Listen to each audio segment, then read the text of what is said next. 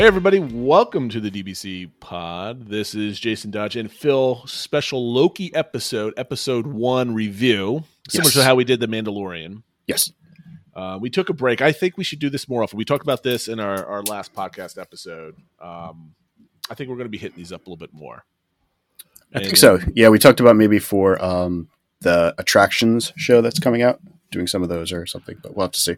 We'll have to see. But uh, right now we got Loki. Very excited, Phil. Phil, you saw this twice. Twice today so far, yes. So typically, what we did with the Mandalorian is we watched it together and then immediately hit record. On the other side, we did not do this today because the MCU bug bit my whole family, and they wanted to watch it as well. So I, I got done watching it about an hour ago. Phil it was earlier today, um, and you've also watched a lot of the um, what is it, Screen Crush YouTube channel that you like Yes. watching, all the Yes. Easter eggs. So you're going to be informing me a lot of stuff that I'm ignorant of. Yes, I, well, Um, those help me out too because I I don't know a lot of the, the super deep Marvel comic stuff that they will sometimes mention. So I'm like, oh, okay, that helps. Neither, neither do I. So that's where I get my education from as well. Um, okay, so this I think I think we've been looking forward to this one the longest, right? I, think so. We're very excited about WandaVision, um, Winter Soldier, Falcon, Winter Soldier. Wasn't really hyped for it. Really loved it, but just not hyped for it. But Loki, ever since he dropped the trailer, was amazing. What were your first impressions after watching it?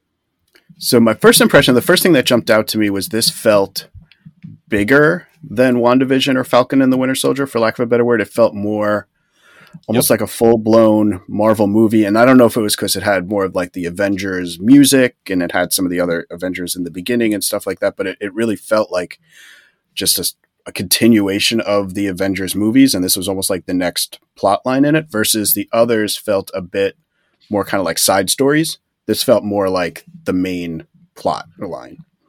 Um, but I'm- overall, I'm I totally really with you. Okay. Yeah, no, no, I'm just I'm let me. I, I'm, I'm totally with you on that because that's one of the notes I wrote down, and I, and they're they're slightly in chronological order throughout the, uh, the episode. Um, it was basically it took place right after Loki grabbed the Tesseract in uh, Endgame and like disappeared. Yep. and then just picked right up. So that's why obviously you get the feeling that it's you know, a movie, not just like you know a story, because it literally could have been just a continuation of the movie for a while, right? Yeah. and uh, the theming and everything else is great. So uh, I interrupted you to agree with you because it was a very good point. Um, what, what, were your further impressions? I was just going to say how much that I enjoyed it, and the other thing that really jumped out at me was obviously there was some action in it, but there was also a lot of humor. Um, Yep. I think which WandaVision had elements of, maybe not as much in Falcon and the and the Winter Soldier, but you know, just especially the the interplay between Tom Hiddleston and, and Owen Wilson. There was a lot of a lot of good humor. I chuckled quite often in a lot of the the dialogue that was going on there, and just the whole setup of the TVA and everything. How it's sort of like this retro giant government agency, but futuristic at the same time. But lots lots of humor, which I really appreciated. So I'm, I'm going to kind of go through some of these different points here. Um, and we're going to try to keep the show short. So hopefully we don't spend an hour doing this. More like 20 minutes because that's what these are for. These are little special one hitters. Um, so the first impression I got was you got these powerful time people. Like in the, they're able to kill timelines. Just like that little kind of liquid bomb that they drop off that just Mhm. extinguishes Yeah, thing. the time that's, like, spinner. time spinner. I thought that was just like, okay, well, that's a thing now.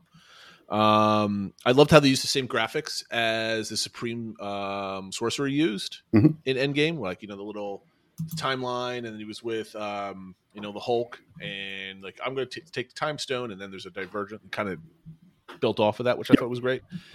Um, one of the questions I asked was like, so the the arrested, I guess for better or word, uh, lack of a better word for Loki, and he kind of arraigned him and kind of did all this stuff. And like, where did the Tesseract go? Apparently, he just dumped it into a drawer with all their other Infinity Stones just kind of lying around. Yeah, that was definitely a uh, a key, and I think it was a wake up call for Loki too, where he realized that this isn't a joke. These are seriously powerful people. That the the Tesseract didn't have any power there. The Infinity Stone, and they had a whole bunch of Infinity Stones, which makes me think Infinity Stones were a lot of create a lot of these uh, branches and, and a lot of variant and nexus points happen that they're collecting all these Infinity Stones that. Uh, I think the one guy Casey said that yeah, a lot of guys use them as paperweights Paperweights, You know, yeah, I we- have that written down. we had what was it 20 Marvel movies to to get through the whole Infinity Stone thing. I mean, while all these these other people are just using them as paperweights, but the guy that doesn't know what a fish is, but he Yeah. has thirty Infinity Stones yeah, in, his, exactly. in his box. Um, and this is one of the points that kind of jumping ahead in the sh- in, in the in the show. Um, what other people are commenting, I know Fo was on Discord server was commenting that this is really kind of upping the scope of the MCU, which you know a lot of people were asking. Okay, you beat Thanos and Endgame's done, and you know all this other stuff. So what's next? Because we got Eternals coming, and no one knows really knows what Eternals are. Marvel barely knows what the Eternals are since. I think it was a short run comic to begin with, anyway. Mhm. Um, so like, what could be bigger than Thanos? 'Cause something has to be bigger, and so we've we've got these three beings that are timekeepers. So you've you had this. Um, I think they put a nice little history bit in there that was really cool. I love Yes. the animations With. Miss Minutes, yeah, exactly. And um, is that the name? that's the name of the animated clock is Miss Minutes. Oh, I like that. Um, so yeah, we get like basically a scope of power. You have these three beings. We don't know who they are.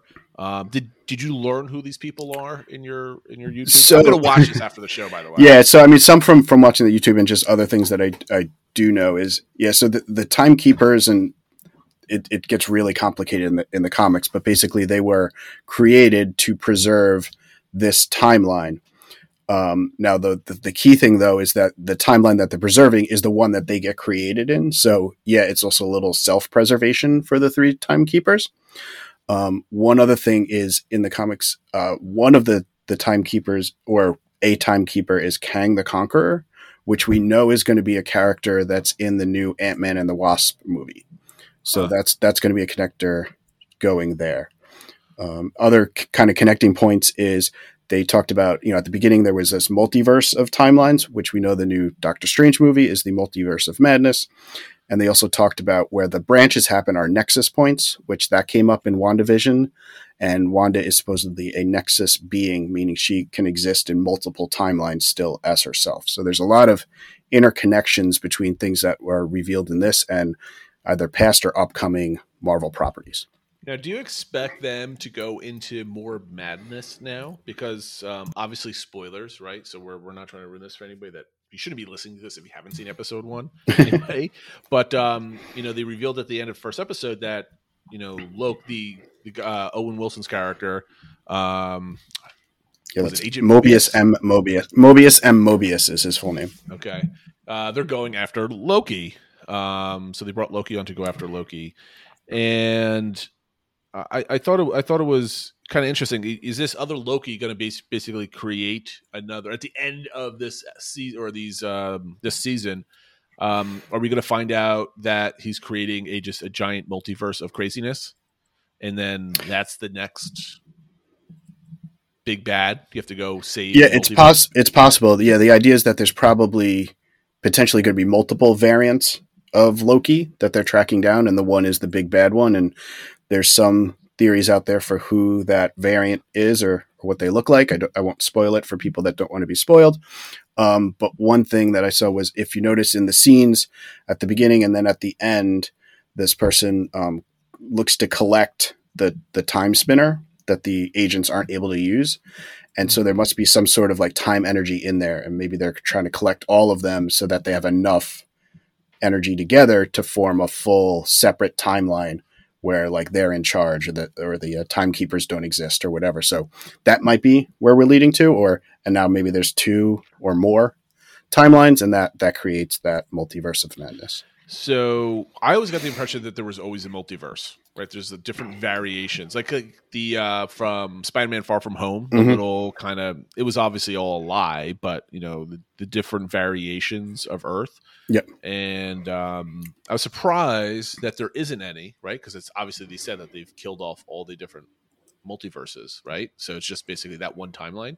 Right. Um, is, is am I getting that right, or am I confusing? That's what it seems like. What they did with was there there were all these multiverses at the beginning that were fighting, and then this is the one true timeline that won.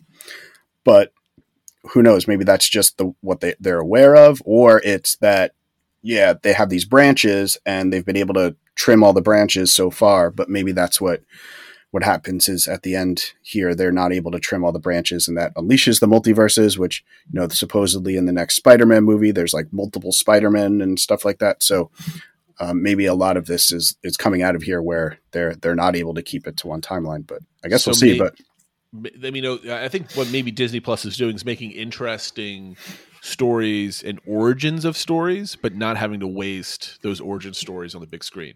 Yes. the big movies could just go boom and the action starts and they could tell a better story. yeah we kind of even i think we talked you know uh, whether it's on discord or other places we talked a little bit about you know using wandavision using falcon and the winter soldier to kind of give the background to these characters without having to to Yep. use up timeline in, in an actual movie and, and kind of to your point now maybe they're doing that with a storyline where it would eat up half the movie to have to explain all this different multiverse stuff let's you know use disney plus in this whole series to really flesh it out and then maybe we could have like a two minute recap in the beginning of the next movie or something So you, you mentioned the last scene with Loki going after the time spinner. Mhm. Um, it was labeled 1858. yes Is that just a random year, or is that? Is that I did. I actually did look that up. That wasn't even mentioned in in what I've seen so far. I did see, although it said it was 1859, is when they found oil. Somebody found oil in that spot in Oklahoma, and it was apparently the first time oil was discovered on Native American controlled land or something like that. So it, it does seem to be some sort of location for an event. But I beyond that, I don't know if it mattered or if they I'm- just I picked a just don't time. I'm ignorant of a Marvel kind of. No, Like, well, I think we're trained now, right? Anytime they give a date or a place, it's like that's got to be something, right? Yeah. exactly. So they, they they showed that up, but then they mentioned, and I didn't catch it, and I didn't have a chance to rewind it. Um, they show they saw some like tech, right? That was like stuck in the ground, and they said it was early third millennial Mhm. on it, and they mentioned like something. It sounded like something was starting with an A. Did you catch the name? I didn't catch it, but I did. I know what you're talking about, and I remember. I do remember them saying third millennial, but I didn't catch the name of it. It's like an aer- aeronaut or a- amer, amer it's, it's like a thing and then it ended with like somebody crawling after the time spinner but then getting pulled away or something Yeah. like that was it maybe this is just my imagination and it probably isn't it but it looked or sounded like thor almost Uh, yeah, I, I didn't hear that. Um, I, maybe it's I just could be because. completely wrong first impression Yeah. i had kids crawling on me when i was watching this um, i'm going to go back to first impressions Okay. because we skipped ahead to the end. I'm crossing a lot of the stuff out here.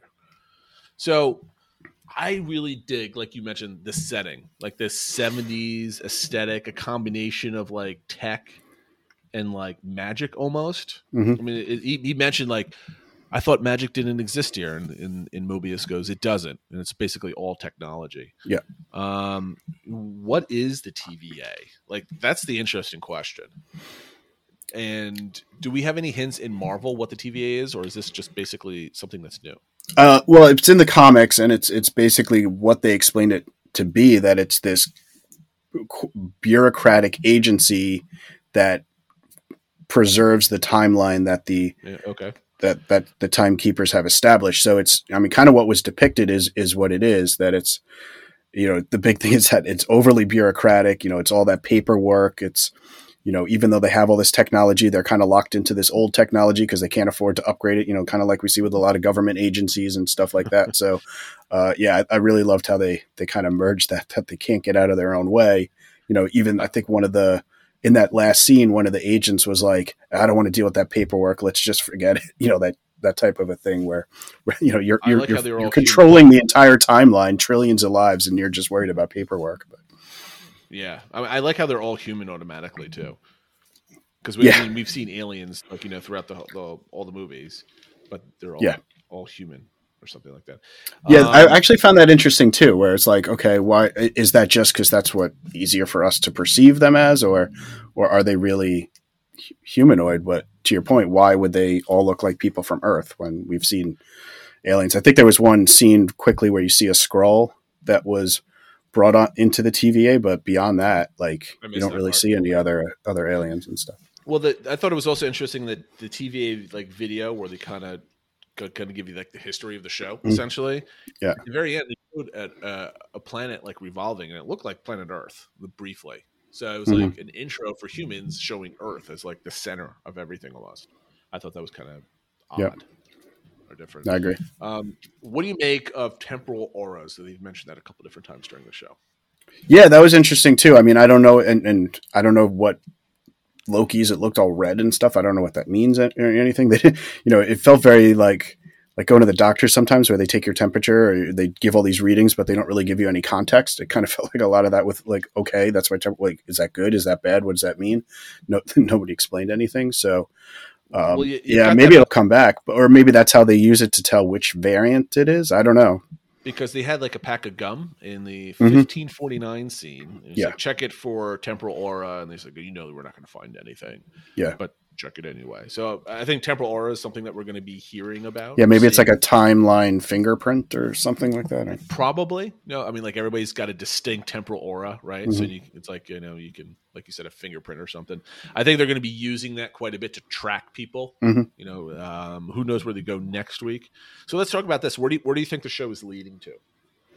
Yeah, I, it, clearly it's it's leading to you know Loki kind of admitting like okay this this is the real deal and i've you know i see what my life would have been and i can't really go back to that. So i guess i'll try to you know work with with mobius and they're going to work together to try to bring down the different variants of loki or specifically this key one that they're going after that seems to be creating lots of problems for them. And you know at the same time i don't think we can fully trust loki that he probably i'm sure has his own agenda.